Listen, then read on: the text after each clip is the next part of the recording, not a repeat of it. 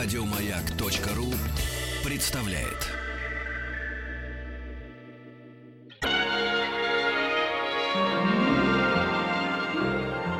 Уральские самоцветы.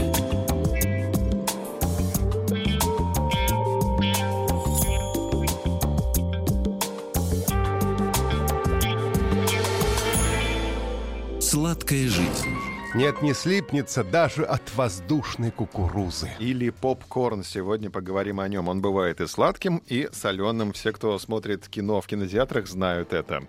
Попкорн или лопающаяся кукуруза под воздействием высоких температурных режимов выталкивает воду и становится больше. Попкорн таким образом готов. Но не каждая кукуруза пригодится нам, чтобы сделать попкорн. Не каждая кукуруза может стать попкорном. Нужен специальный сорт. Тонкая и жесткая оболочка. Вот главное в сорте кукурузы, который превращается в попкорн. Зерно должно просто легко взрываться и увеличиваться в размерах в десятки раз. А обычная кукуруза этого эффекта не дает. Попкорн невероятно полезен, несмотря на то, что это быстрая еда, э, такая уличная, кинотеатровая, но это невероятно полезная еда за счет высокого содержания клетчатки, которая нормализует количество холестерина, улучшает пищеварение. Вообще это чистый продукт, так, так как нет ни масла, ни ароматизаторов. В общем, добро пожаловать в рот, э, товарищ попкорн. Кто же догадался взрывать зернышки кукурузы? Посмотрим. Несколько версий. Есть вот версия номер один. Это древние индейцы, которые обнаружили свойства зерна маиса взрывать взрываться под воздействием нагревания несколько тысяч лет назад. Индейцы готовили попкорн двумя способами. Либо они початок целиком клали в раскаленное масло, либо отделяли зерно от початка и нагревали над огнем в специальных емкостях. Древняя посуда была, соответственно, из глины и минералов, потом стала металлическая, а уже совсем недавно были изобретены специальные сковороды с сетчатой крышкой, чтобы зерно не стреляло в глаз.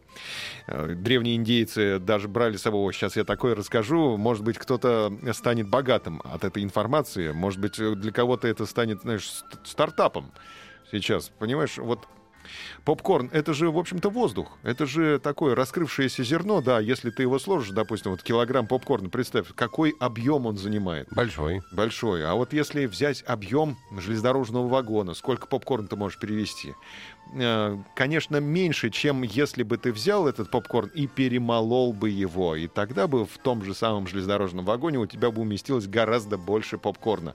Э, молотый попкорн придумали древние индейцы. Они брали с собой в долгие походы мешочки с молотым попкорном. Он легкий в весе, сытный, быстрый в приготовлении, долго не портящийся.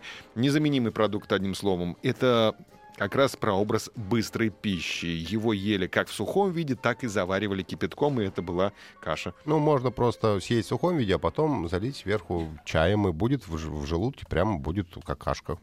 Что, что, что, что, что, что, что будет в желудке? Кашка. А, кашка. Как кашка. Как кашка. Кашка, да. Словно кашка. Словно кашка, да, так точнее. Да, 5600 лет э, прошло с тех пор, как э, в пещере э, кто-то взорвал первое зерно. Первое зерно взорвали 5600 лет назад и нашли его в середине 20 века. И, ты знаешь, говорят, вполне съедобным было зерно. Кто-то попробовал. А, где зерно? Ты знаешь, ничего. Ну-ка, верни назад. Прям как кашка. Мы договорились, что мы будем говорить словно кашка. Словно кашка, да. Э, по другой версии, давайте посмотрим. Давайте. Родоначальниками попкорна были мексиканцы. Эм, а готовили они его в раскаленном песке или на камне. В зерно вставляли палку, а рядом разводили огонь. А, полторы тысячи лет назад придумали мексиканцы так делать попкорн. Продолжим завтра а, разговаривать о попкорне. Еще больше подкастов на радиомаяк.ру